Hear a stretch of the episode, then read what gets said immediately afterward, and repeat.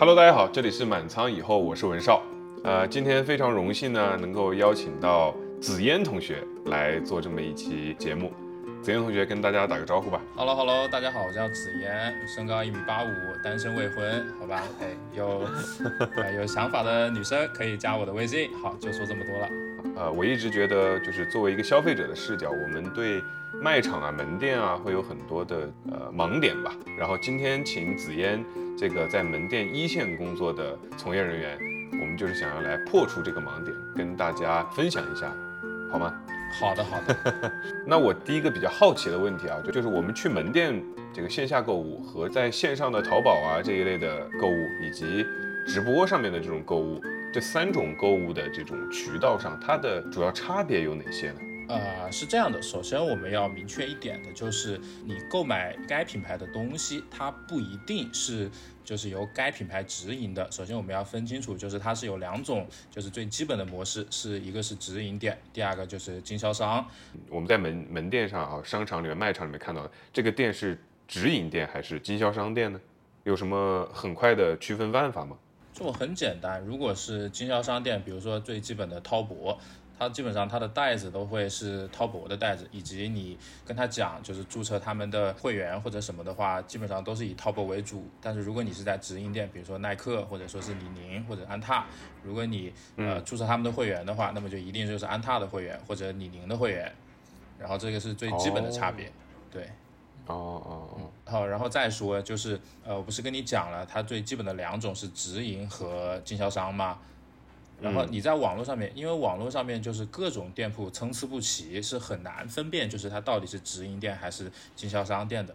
但是有一点你可以记住的就是，直营店的价格一定是比较的统一以及比较的坚挺的，就是它不会说一个商品然后很快它就做出什么呃很低的折扣这种。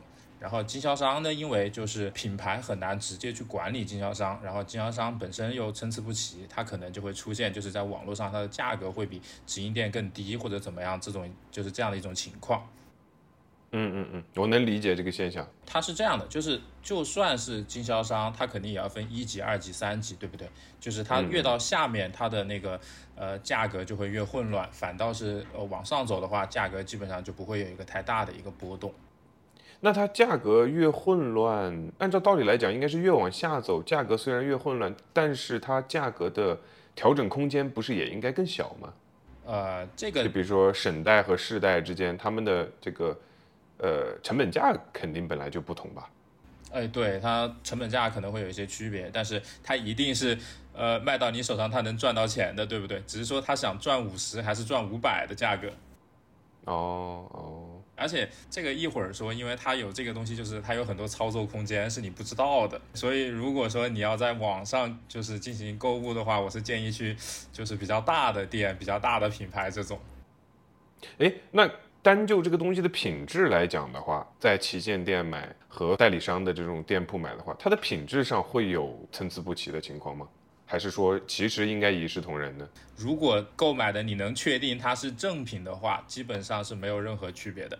那我要怎么确定它是正品呢？你没有办法确定它是正品，就如果你在这种小店购买的话啊，呃，如果你对旗舰店的信任是百分之一百的话，那这种店铺的信任那可能就有百分之九十。但是如果你是到那种销量比较少，然后呃价格又比较低的店，那可能就没有那么高的信任了。好，我明白你意思。首先，它直营店它是一定不会卖假货的。嗯嗯嗯。好，那直营店是不是就是网上的旗舰店呢？可不可以这么理解呢？呃，不能这么理解，因为不能这么理解。呃对，因为它会有一些全国的，或者说一些很大的代理商，然后它也会在淘宝上面就是开这种旗舰店。对。可是一个牌子，难道虽然我这个购物的经历不多啊，网购经历不多，但难道不是一个牌子只能有一个旗舰店吗？还可以有好几个吗？那你有没有想过，有些牌子在某些平台上面可能并没有开店啊？对呀、啊，对呀、啊，这个我能猜到。对啊，就是直营店它它就没有开店啊。那么经销商开的店，它卖的也是正品啊，而且它也可以叫旗舰店啊。那平台不会管它，就让它叫旗舰店吗？或者说品牌不会管它吗？这个品牌首先是管不过来的，然后其次是本身它作为一个经销商，它卖的是正品是没有什么问题的。哦。好，我理解你意思了。那那直播呢？直播我们聊聊直播这种。呃，直播的话，就是直播一样嘛，就是也是呃直营店也会就是直播，然后呃经销商店也会直播，然后一般的话，像很多品牌它是。如果是直营店直播的话，可能是在自己的门店，就是可能是全市最大的那个门店，或者是全市最好的、最高级的那个门店进行一场直播。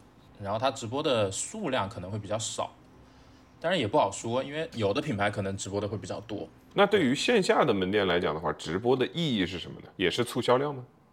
呃，是这样的，就是对于线下门店来说，首先你在线上门店购买的东西，它一定是会发货，对不对？对对。它基本上是从各个门店发货，不会跟你说从我们仓库发货，而从各个门店发，对，而从各个门店发货也是属于就是该门店的销售业绩。你那个是指的是线下的直播嘛，对吧？啊不，你线上直播它也会，如果是直营店或者说是呃经销商，它也会从就是各个门店来抽掉。哦，你的意思就是说，比如说李宁的自己的官方旗舰店，它有一个直播。啊，对，它有时候会直播的。啊，他直播，然后这个里面你拍下来的鞋子，他会选取你就近的那个地址的门店来给你发。呃，不一定是就近的门店，啊，但反正是门店里面的货，对，是吧？对对对。我们可以简单的理解，直播比线上便宜，线上比线下便宜嘛？可以简单的这么理解吗？啊，不可以这样理解，是这样的，基本上就是它会有一个呃关于全市或者全省的一个基本的一个折扣情况，比如说呃国庆这周，或者说是。呃，过年我们呃基本上线下的门店可能做什么两件八折、三件七折，或者说是两件八八折、三件七折这种七五折这种折扣。嗯，那么有时候它的线上可能单件就有这种折扣。啊啊啊！那对呀、啊，那线上比线下便宜啊。但是呢，就是可能会有一些特殊情况，就是比如说部分门店可能就做到了两件七折、三件六折这样的折扣，就是折扣力度比网上还大。对，折扣力度会比网上更大，就是这么一种情况，所以你不能单纯的说网上的价格就一定会比呃线下的价格低。对对对。呃，我看我有一个朋友，他之前是在菲乐的省代的这个经销商里面，他们说会有一些这个鞋子的处理的内部的员工价。那你们呢？你们有没有呢？就是如果你是一个品牌的直营员工的话，呃，基本上都会有一个该品牌的一个员工价格。员这个员工价格是面向所有的产品吗？首先我先跟你说一个，就是可能行业外的，就是我有朋友是在华为，嗯，然后他们是就是当季的产品可能无法购买，就是用员工价购买，但是只要是上一个季度的产品，就都可以用员工价来购买的。哦，我明白你的意思了，就只要不是最新版的、最新代的嘛，是吧？哎，对对对。至于说是服装就是行业的话。呃，基本上就是可能一些爆款、一些特别火的款，你没有办法，就是用员工价购买出来，其他的基本上都可以用员工价购买。嗯，你们是会有一个 A P P， 还是说用一个群，还是说小程序之类的来来展示这个商城的？对，首先这个群肯定是不可以的，对吧？这个太不规范了。啊，对对对，一般来说的话是有 A P P， 然后呃，包括就是因为每一个产品都会有官方的小程序或者商城，点进去之后，就是我们可能会比正常来购买的这些人可能会多一个就是选项，就是内部员工价的那个选项，对。哦，然后你再证明你的这个内部员工的身份是吗？呃，基本上就是你进去的时候，就是你先证明了你的身份，然后进去之后你就会比别人多那么一个选项。哦哦、那这个折扣大概能给到多少？这个方便透露吗？啊、呃，反正不同的公司的话，可能产品的那个不太一样。对，反正一般就在六折左右吧。吊牌价。对，吊牌价的五六折。哎，就是我可以理解为内部员工价如果在大概六折左右的话，它是一个会比直播带货的时候做活动的时候还要便宜一点的价格，是吗？啊、呃，对。它就是单件这个服饰能够接触到的最低折扣了吧？不是，你不能这么理解。不能这么理解吗、啊你还？你还记得我刚开始跟你说，就是经销商有很多操作，你记得这个吗？啊啊啊！但是我说单件嘛，我说单件嘛，就是消费者如果要购买的话，对对对，就是就是这个地方我就要跟你说，就是有些经销商，就是他得让他的钱滚起来，让他的钱动起来，然后他就会想办法，就是吸引顾客去他那里买。那么怎么吸引顾客去他那买呢？就是他在一双鞋或者说是衣服刚刚发售的时候，他这个时候价格就已经做得很低了，就是经销商的话，这双鞋可能就做到了六折，做到了七折。而门店因为刚刚就是直营店可能刚刚发售这双鞋，它是原价。嗯嗯嗯。那么他们是怎么做到的呢？就是他们把这双鞋或者把这些衣服卖出去之后，他们没有马上入账，然后等到换季的时候，然后这双鞋在就是直营店开始做七折或者做六折的折扣的时候，他这个时候再把之前卖的这些鞋衣服全部、oh. 全部入账，就是以这种六折的形式入账。哦、oh. 哎，对，就有点类似于这种期货这种感觉。套期保值了嘛，相当于是他只是说要给上面一个交代，对吧？他先让他的那个就是压下去的这些资产跑起来跑动起来了呀。嗯嗯，就是因为你知道就经销商的拿货价格一定是比六折要低的，所以他一定是有钱赚，一定比六折低，但是他能够给到消费者的价格也无非就是也无非就是六七折了嘛。啊，有可能是五折，反正一定，反正一般经销商拿货的价格在三折左右。哦，那你这又接触了一个行业内幕啊。对，然后他们会先让这双鞋跑起来。会不会有这种情况，就是滋生出呃内部的员工利用我的这个呃权限，然后来做一些小生意呢？存不存在这种情况呢？呃，那一定是存在的。有有一些什么分享一下？我比较喜欢听这种故事。呃，就是首先你要知道，这个他一定是抓到了漏洞，然后想办法利用这个漏洞去赚了自己的钱，对不对？对呀，对呀，对。那么呢，一般来讲呢，比如说我告诉你，我们就是说，或者说我是以六折的价格拿，如果我跟你不熟或者怎么样，我可能给你一个七折的价格，就是你买下来也也会比门店或者比网上要便宜，但是他也赚到了钱，对吧？嗯。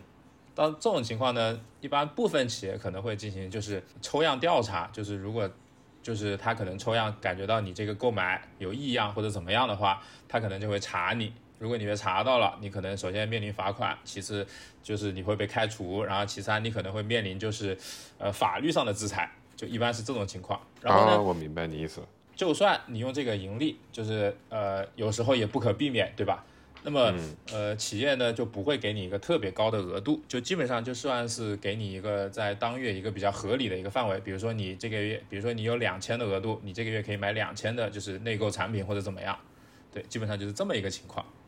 哦，我明白。毕竟你们购买也是通过 A P P 或者小程序，也是有消费记录的嘛，对吧？你一个月要买十双鞋，哦，那我肯定知道你有点问题，是吧？对对对对对，嗯嗯，那也就是说，正儿八经的员工也不太能干这个事儿，最多就是帮家里人、亲戚朋友买两双鞋穿一穿，这个估计也在企业的容忍范围内了，是吧？啊，对，毕竟你作为一个社会属性，你当然不可能只为你自己啊，对吧？嗯嗯，合理的，这个是合理的，我觉得企业和员工都是合理的。那也就是说，我们能见到的极限的，除非那种清仓大甩卖啊。那正常的价格一般就是吊牌价的六折就差不多了，呃，再往下低的话，很有可能就是假货了吧，是吧？啊、呃，是这样。如果它是当季产品的话，基本上六折到反正五六七折就可能是你见到的最低的价格了。如果是上一个季度或者说是再往前一两年的话，可能就会有更低的。可是这个更低在门店会出现吗？你比如说你门店有可能打出三折，有可能打出两折的鞋子吗？或者啊，这个就是门店是有等级的啊？怎么说？详细讲讲。呃, 呃，就是部分门店它是不可能卖到就是三折四折的鞋子，但是它可能会有奥莱店或者说是什么店，就是你级别高一点的门店的话是不可能有这种两三折的鞋子的。所以你正常的普通消费者你去买，基本上也就是这个价格了吧？嗯，一般换季的话产品会比较便宜，呃，可能到五折这种。那你们内部员工还有什么福利啊？没有没有没有，就是就是正常情况，一般我们内部员工价格都是六折左右嘛。然后有时候呢，就比如说某些节日来了或者怎么样，然后呃，就是官方爸爸可能就会推出一些一到三折的活动，然后那一段时间就是里面一些就是当时就是可能上个季度或者去年没有卖掉的这些产品，然后就会出现在里面。嗯，对，然后就可能以一折或者到三折的那个折扣出现在那个 A P P 官方商城里面，然后你就可以购买。就这个一到三折是只针对你们内部员工的，不针对广大消费者的是吗？对对对，这也是一个算不错的。你有在里面淘到什么很中意的货吗？啊，别说了，我思考了一晚上，然后没了。思考了一晚上，哦，就是你犹豫了一晚上，然后就没了，是吧？对，就是什么情况呢？就是当时那双鞋在我们店也有，然后呢，我当时在想，因为它价格真的很低，然后我想多低？说来我听一下，多低？就可能到了一两百的价格，然后你你能在网上看到的最低价格可能也是三百多。哦、oh. 然后我准备说那我淘个两三双打球换着穿，然后我就发现我第二天早上一早上去上班，我发现门店的所有那个鞋全部发走了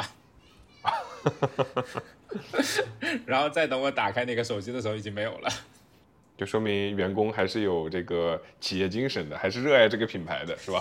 主要是大家发现这个、这个鞋它便宜了，你知道吧？它是最具性价比的那一双。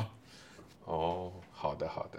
呃，就是你到刚你刚才提到了，就是外部的顾客就是可能接触不到一到三折的产品，对不对？嗯嗯。但是其实是有可能的，就是在什么情况呢？就是在呃特卖，就是他可能会临时搭建一个台子在商场的前面，或者说是商场的里面，然后有一个特卖，然后这个里面有可能是能淘到一到三折的产品。啊，这个见过见过，很多大牌都会搞这种活动嘛，有的时候。见过吧？见过，见过，对吧？然后呢，这个里面有一个什么操作呢？反正挺不耻的啊，就是呃，你你首先知道，就是特卖基本上是没有发票可以开的，基本上买了也不会再来换，就是它是这么一种情况，是这种。然后、哦、然后它也没有摄像头，对吧？那么有一些有一些员工，他可能就是在内部用非常低廉的价格买到的这些产品，他可能就直接带过来了，他就私人卖给了顾客。我理解一下，我理解一下，就是他通过 A P P 小程序，然后用一折或者两折的价格买过来，或者三折的价格买过来，然后再以你说的那个摆特卖的时候的三折、四折的价格卖出，但这中间的差价好像也不太大呀。啊、呃，对，差价不太大，但是架不住量多，或者说是反正有这么一种情况发生。哦哦，对，就那个品很有可能是他个人的品，是吧？哦，对。我明白了，我明白了，这个你不说还真是想不到嘞。啊，对，就会有这种一种情况。OK， 那我们第一个问题已经聊完了，我们现在聊第二个问题啊。你在一线卖场这个跟顾客打交道有两年了吧？有两年没有？啊、差不多一年多吧，反正。你给我分享分享，这个有没有遇到一些什么呃，无论是跟同事之间的还是跟顾客之间的有趣的人或者事儿什么的？有那种一双鞋能穿一辈子的，当然有点夸张啊。这个这个这个好好聊一下。呃，就是线上可能没有那么长时间的质保啊，但是线下门店的话，一般质保时间会比较长，就是短则三个月，长则半年。啊，这个我能理解，对，这个我能理解。然后他可能就是穿两三个月就把它弄坏了，就直接来找你换一双新的，然后新的质保又重新开始算，每三个月就来换一双新鞋。这个穿坏的要求有点苛刻嘞。呃，怎么样定义坏呢？啊、呃，其实不是很苛刻，因为就是呃线下的话，基本上就是如果你这双鞋穿着很邋遢、很不成样子了，然后呃比如说什么地方破了呀，或者怎么样，基本上都会过。怎么这个过是什么意思？就是它会有一个，它有一个鉴定，就是你只要鉴定过了，它就可以重新给你换。鉴定这个鉴定是在你们门店里面吗？是一个特定的岗位吗？啊，没有没有，它是有一个特定的部门，然后基本上就是拍照上传。那它这个鉴定的审核很快吗？几个小时或者是？一般就是几个小时，然后其实一般也不会，就是大家也不会特别着急，一两天其实也都能接受。就是、嗯嗯、呃，鉴定你上传之后，如果你这个顾客就是可能脾气特别不好或者特别烦躁，当场的话就是很很难处理，可能就会跟鉴定部门说，他可能就会加快他的脚步，然后就是只要鉴定过了，基本上你就能换一双新鞋。包括有一些可能不太容易过的鉴定，如果你脾气很火爆，然后很暴躁的话，可能也能过。那你是真的遇到过这种穿几个月就来换的吗？对，我遇到过一双鞋来换了四次。换了四次，那就穿了一年啊！对，我靠，不对不对，这这我还有几个问题啊。比如说第一个，它这个鞋的价格呢？比如说不可能四双鞋的价格都一样吧？或者说是四双一模一样的鞋吗？啊、呃，不是不是，它是这样的，就是比如说我当时六百块钱买了一双鞋，嗯、然后我来换我那双新鞋，可能七百块钱，那我补一百块钱就可以了。好好好，牛皮牛皮。如果如果我看了一双五百块钱的鞋，那你退我一百块钱就可以了。他不会不好意思吗？我想问一下。哎，有一万个人对吧？总有一个人好意思吗？嗯，换了四次。再说人家也是在合理的范围获取他的正常权益，对不对？嗯，不是，那我刚才听你这个鉴定的意思，我感觉这个鉴定它也就是走个形式啊，它并没有真的在鉴定。你说脾气稍微火爆一点、啊、或者怎么样就就给你过了嘛，是不是？嗯，你不能拿一双好鞋子，你不能拿一双新鞋子。那我一双新鞋子我也不给你换啊，对不对？啊、对，可是我是可是我如果想把一双鞋弄脏，那不是太容易了吗？啊，不不是单纯的脏，就是你得把它弄破嘛，对吧？弄破也不难呐、啊。对，确实不难，所以我说它的鉴定非常的简单。好吧。而且你要这样想嘛，本身就是你买，你从门店买这双鞋，它的价格有可能就基本上都会比网上要贵嘛，对吧？嗯、你不能，你除了买这双鞋之外，你还买到了就是线下门店的服务嘛，对吧？对，这样的人你只见过一个，是吧？呃，就是一般换一双到换两双的都还挺常见的，但是就是换四双确实比较少见。你们接待这样的顾客的时候，也不会有什么特别的感受吗？呃，挺牛的。哎，那这样的顾客有没有什么特点啊？一般来讲、呃，没什么特点，你是看不出来的。就是什么样的人都有可能 是, 是吧？呃对，但是他就他有可能会提前跟你打招呼，就是我的小孩或者怎么样，穿鞋挺费鞋的这种。啊，就他买鞋的时候可能就跟你沟通好了，是吧？可能会跟你提一嘴，然后他可能会比较就是着重的问你就是售后这方面。对。那有没有那种实际上他单纯就是脏了一点啊，并没有什么损坏啊，但是他也非要换的这种存在吗？啊，那一般都是特别特别脏。特别特别，就是确确实实这个鞋得脏到了，或者说是烂到了某种程度，是吧？对对对，嗯，这个我也没有这么废过鞋，我也不太不太能理解，可能我还没亲眼见过。可以等那个换四个月的小孩第五个月来换鞋的时候，我再来，我再给你看看他的鞋，好吧？好，好，好。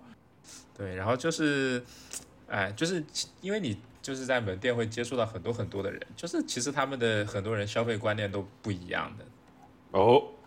怎么说？就是可能他们总体上是基于就是中年人的那个经济状况来决定老年人和青少年的经济状况的。嗯，我能理解你这句话的意思，就是看家里面能赚多少钱，然后上面老的下面小的才能消费多少钱嘛，是吧？啊，对，就是中年人赚钱比较多，那些老年人可能就说，哎、呃，我家小孩子又不要我花钱，他甚至还给钱我用，然后我还有退休金。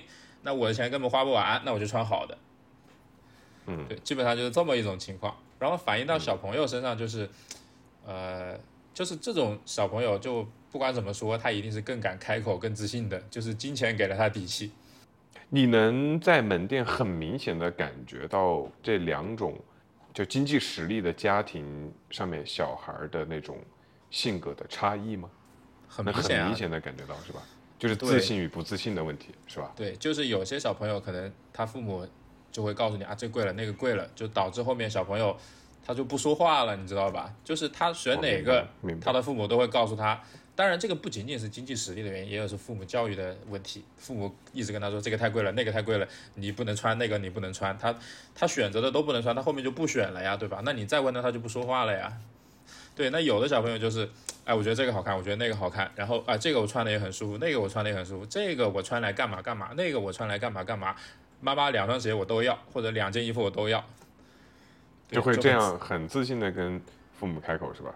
对对对，就是他对自己就是，呃，这双鞋或者这件衣服的用途他，他或者说是场景定位很清晰，是吧？对，他有自己的规划，然后他就很自信，对。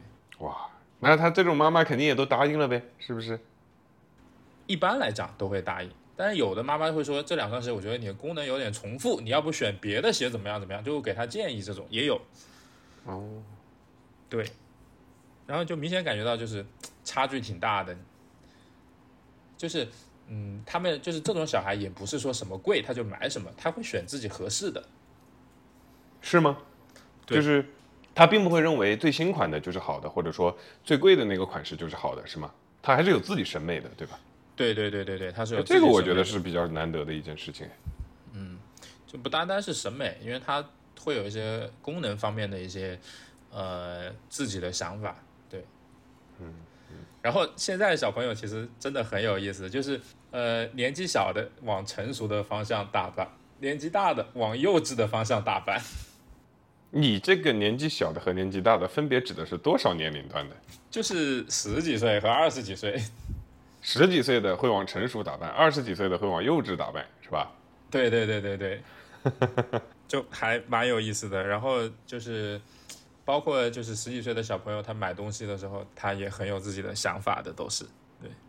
比如说，呃，比如说年纪小的小朋友，他可能会更倾向于买什么风衣啊，比较成熟的这种健身系列的外套呀，嗯、这种。嗯嗯。然后年纪大的二十多岁的，可能就往这种卡通联名的这种方面买了。就是你能够很明显的感受到，是吧？对对对。这种不同年龄阶层的选择。对，嗯，那你觉得这个背后是一个什么样的现象呢？就一方面就是可能家庭收入的不同，然后另外一方面可能感觉就是，呃，教育的不同，对，就是教育方式的不同。就有的小朋友他很有自己的想法呀，就是衣服我不要，我不要，我就不买，我不喜欢买，我不喜欢穿新衣服，然后你给我买个包包就好了。但是他的爸爸妈妈可能就会说，哎呀，买一件新衣服吧，你很久没有买衣服了，或者说我觉得你需要一件新衣服或者怎么样。就会反过来，你懂吧？就是从逻辑上面就会有一种反过来的感觉。嗯，对，这种特别是男孩子啊，这种现象尤其严重。你说的这个反过来是什么意思？我还是有点没太理解。就是正常理解的话，可能就是小朋友然后想要新的衣服或者新的鞋子，然后带着爸妈去买。但是呢，现在青少年很多就是爸妈就一定要带着小朋友出来买衣服买鞋子，那小朋友就不要，就不要。就不要，这个属于一个更常见的现象吗？嗯，五五开吧，反正都有吧，都有。嗯，这个确实是有一点颠覆我原来的认知的。对，就是呃，特别是男孩子啊，基本上男孩子特别多这种。就是他，可不可以理解为他知道自己想要什么，不想要什么呢？就不单单是衣服，他可能就是对，就是侧重点，或者说他对自己的，呃，看重的东西不一样，他不太看重穿新衣服、新裤子，或者说是，嗯，穿得好看。懂吧？就是从小就展现出理工男的特质。好好好，对，就是他可能更想把钱花在他想要的方面，比如说他可能更想充游戏啊，或者说是买买就是手办呀，或者是充游戏啊，或者说是旅游啊，然后或者是电子产品啊这方面，就不太愿意穿新衣服。嗯嗯，好好，还有吗？还有吗？再就是。有一些部分 成, 成家以后的男士啊，就是也不太愿意买衣服、裤子、鞋子，然后基本上都是都是给老婆买，就是给别人买买买，自己不买。小伙子，你这个话马上要进入一个比较扎心的话题啊！啊，反正就 P U A， 有有部分女性会 P U A 男性啊。你会亲眼看到吗？在门店里面？对，我会亲眼看见。请详细讲讲。呃，详细不了，记不起了，记不起了。反正就是有部分男性会遭到女性的 P U A。怎么 P U A 呢？我不明白哎。就是你你你赚钱不就是为了给家里用吗？不就是为了给老婆买买买的吗？有有没有那种带小孩的呢？带小孩的也这么说吗？嗯、呃，带小孩的比较少，一般就是他会，哎，但是这种其实也。呃，也挺常见，就是他会告诉小孩子什么，我会啊，为你都买这么贵的衣服，爸妈都不穿这么贵的衣服呀，或者怎么样怎么样。其实我觉得这样也不太好，对吧？就是感觉养成了小朋友就是从小在这种亏欠的环境长大，然后他后面就这种小朋友一般后面也不太喜欢讲话，对，甚至就是一气之下他就说那我不要了，很多这种，对，很多，对对对。然后还有一些就是，呃。很老套的想法，比如说，比如说现在小朋友不是就是脚啊什么都挺大的嘛，对吧？有些就是家长就会说，那就给你穿小鞋，不让你的脚长大啊。对，这是不是是不是很离谱？嗯，我以为你说的传统就是，比如说男孩子不能穿粉色啊，这个 我, 我可能理解为这个叫做传统吧。这这种比较少，这种基本上都是小朋友不想买粉色，爸妈说哇这个粉色好好看，给你买好不好？就这种挺离谱的，我每次都得花很长时间跟他们解释一下不能穿小鞋，它会影响你的运动表现，也会对你的健康有问题。你常年穿不合脚的鞋子，会引起你的踝关节啊，然后膝关节啊，都会出现各种各样的问题。嗯嗯，对，所以买鞋一定要买合脚的去。一般是这种情况，一般不一定是家长，不一定是爸爸妈妈，就是这种长辈，什么姑妈、姨妈这种会提出这种，懂吧？又不是自己家的小孩子，他就非得说这样一句话，啊，最烦这种人了，好吧？然后可以理解。然后后面就是我我见过这种家长，当时爸妈就说那就不买了，然后等过个半个小时、一个小时，爸爸妈妈偷偷带小朋友过来买大鞋子。好，那我们这一趴就聊到这里，再聊一聊就说在门店这个体系吧。啊，我我我所能接触到的，比如说门店里面，它首先肯定会有店员嘛，销售嘛，对吧？然后会有店长啊，对。然后可能再多的我就不太清楚了，你给我描描述一下一个卖场里面的门店里面，它会是怎样一个组织架构呢？销售和店长是两个一定要有的东西。嗯哼。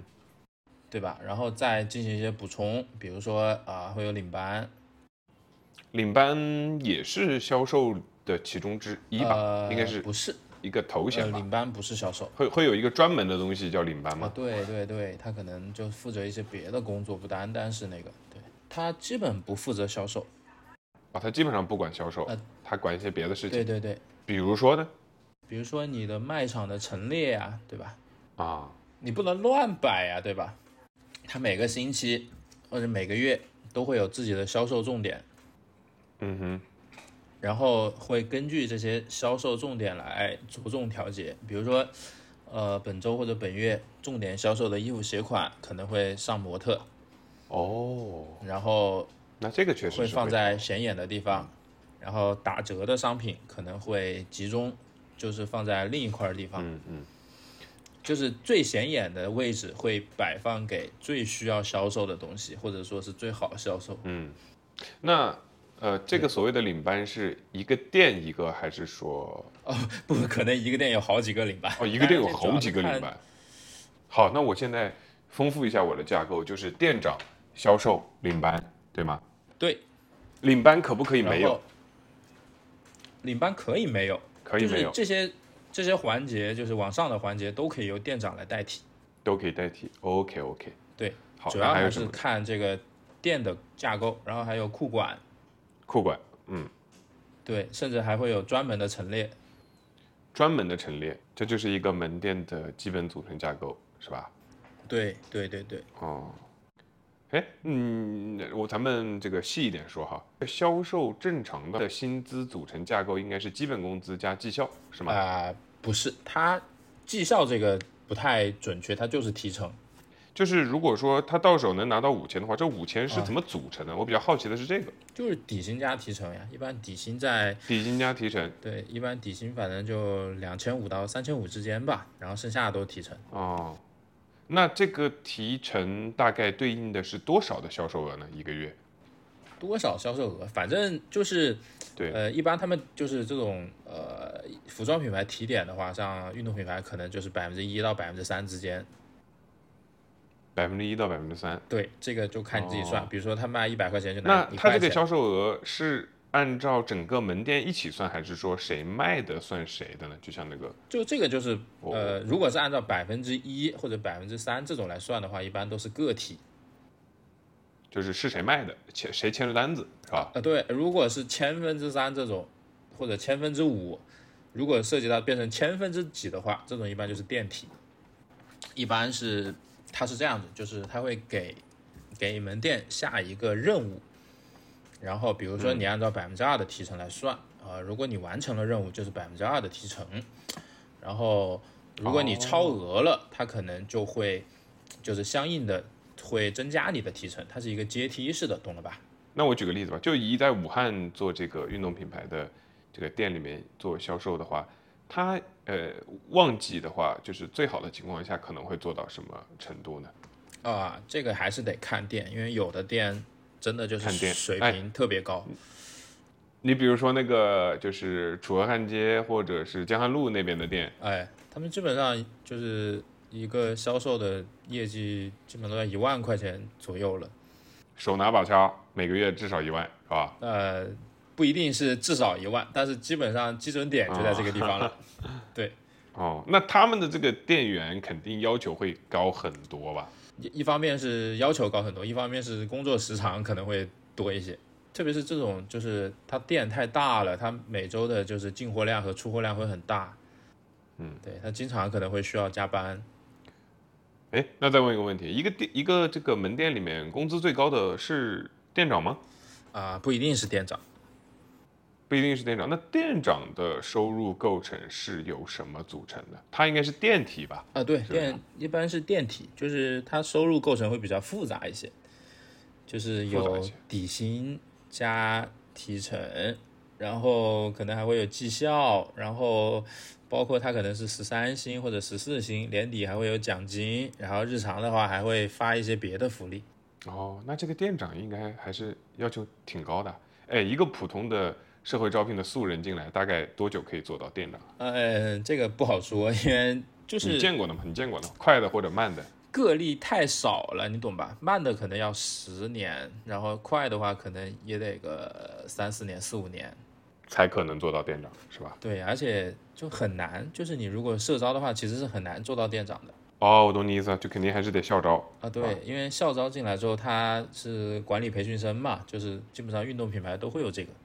哎，那既然我们聊到这儿，我们就多聊两句嘛。就是社会招聘的这个人员和呃从校招过来的人员，他们在职业升迁的路径上面，呃具体有什么区别呢？主要是更快，就是一个字快，是吧？对，他就是他可能就直接跳过了。呃，初中高，然后三个销售，直接就是可能就是半年之后就直接是领班，然后领班之后他可能就会外调，就是成为新店的店长这种。对，然后那主要就是看他在新店的店长就是待得怎么样，如果待得好的话，可能就会往就是更厉害的店或者说级别更高的店去升。哎，就是这么个情况。子言，我有一个问题比较好奇，就是说节假日肯定对于你们来说会比工作日要更忙，对吗？哦，对。我想问一下，就是在你们的视角里面，节假日的客流量和工作日的客流量，这个这个差幅大概是一个什么样的感官呢？呃，非在武汉这个城市啊，会非常非常大。嗯，就可能节假日是正常工作日的话，可能是十倍以上的人流。十倍以上？对，甚至二十倍。那你就跟我说，你们工作日的情况下能接待大概多少批客人？有没有没有这个相关的统计啊？就工作日可能一天就进来四五十个人，对，但是节假日可能一天进来四百个。四五十个人那确实是不多，确实是不多。对，节假日可能会有四百个人以上，对。呃，嗯，我一直对这个数据还是挺好奇的。而且特别在武汉，因为武汉夏天太热了，进来的人就会更少。对吧？就可能晚上还七八点钟、八九点钟的时候有点人出来，有点人出来哦。那我那我再问的更细致一点，就是说上班的时间有客人吗？啊，有，但是不多，不多。那岂不是对于你们来说，周一到周五白天那不就是休息的时候吗？基本上，也不能叫休息吧，只能说比较闲，比较闲。对，然后忙就可能从周五的晚上到星期天的晚上。嗯。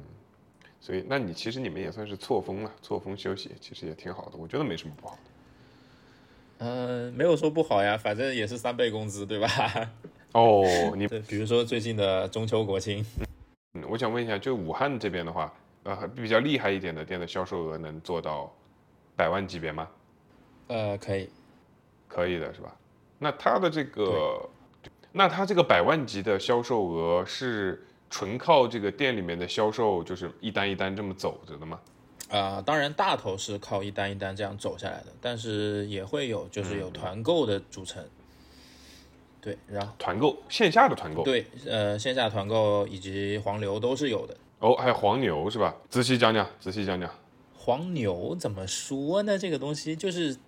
它好就好在帮店铺提升了营业额，它坏就按照我的理解的话，黄牛不就是来过来抢那种爆品的吗？就是爆品都被他抢走了，然后他拿去溢价去，再拿到网上去卖掉了。那对门店来讲，未见得是好事情吧？因为这个东西如果在门店也一样卖得掉啊，对不对嘛？你说的这个黄牛做不到，因为像这种基本上管控会比较严，就是可能一个人凭身份证号或者怎么样只能买一双鞋，就是这种。我能理解的，明显有溢价的，反而黄牛会买不到。对，就是他跟你们是，就是他跟普通正常顾客一样是抢的嘛。哦，没有特别优待。那黄牛是怎么怎么牟利呢？黄牛一般就是会认识区长或者店长，然后呃会在一些情况下，就是区长可能为了某个门店或者怎么样，然后跟商场就是达成了一些活动的。就是这种，就是可能商场会有补贴，就是商场可能会每六百块钱补贴两百块，或者说是每一千块钱补贴三百块这种。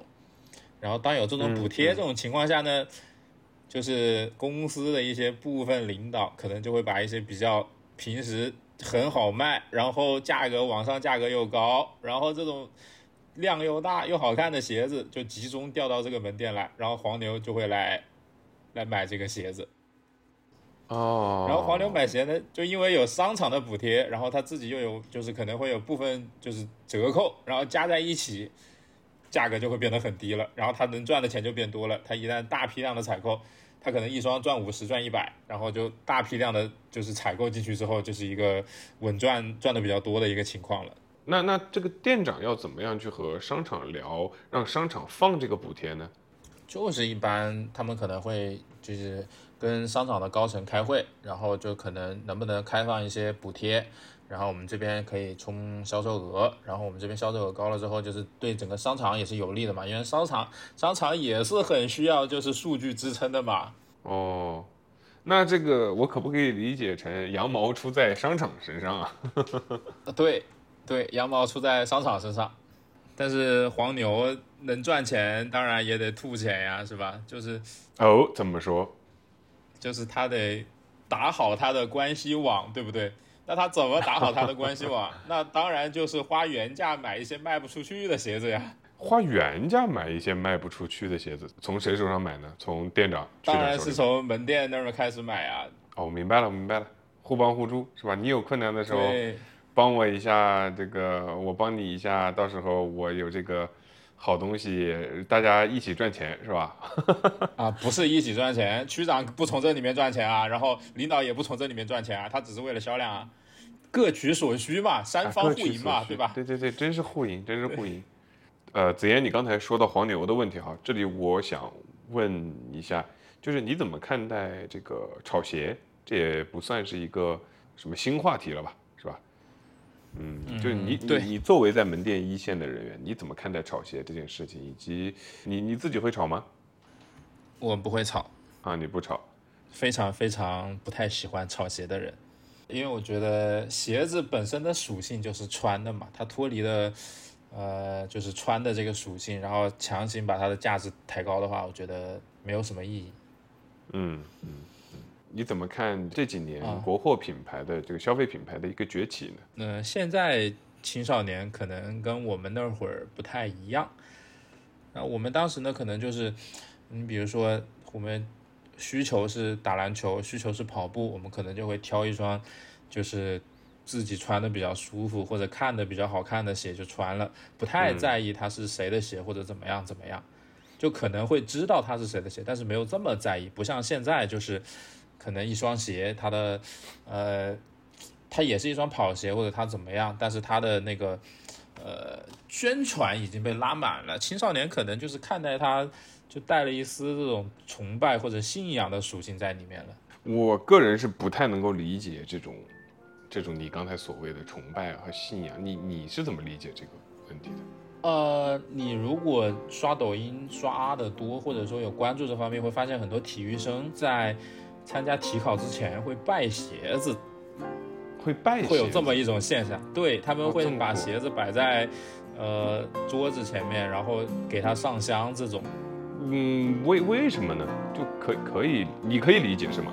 怎么说呢？就是呃，就是有说嘛，就是现在宣传的手段实在是太多了，然后青少年基本上都接触到了这方面的宣传。但是虽然宣传手段多了，但是。青少年毕竟分辨能力比较少，然后他们就会被这些宣传可以说是洗脑或者怎么样，然后就就神化它了，就特别是就是跑鞋和篮球鞋这两个方面，就是也是青少年接触的最多的运动嘛。嗯，也是炒鞋炒得最狠的地方。对，是的，哎，所以我非常讨厌炒鞋的这帮人。可是你们应该会经常接触到吧？呃，对，就是如果这个鞋溢价很重，我也会去买。你也会去买？就是如果他能原价买到，我就会原价买它，然后再转手卖掉。就不管是转手卖掉还是自己穿吧，反正有这种情况。就虽然我也讨厌它，但是我也成为了它。好的，好的，好的。那我们今天就聊到这里，感谢感谢子嫣这个给我们讲了这么多门店的内幕。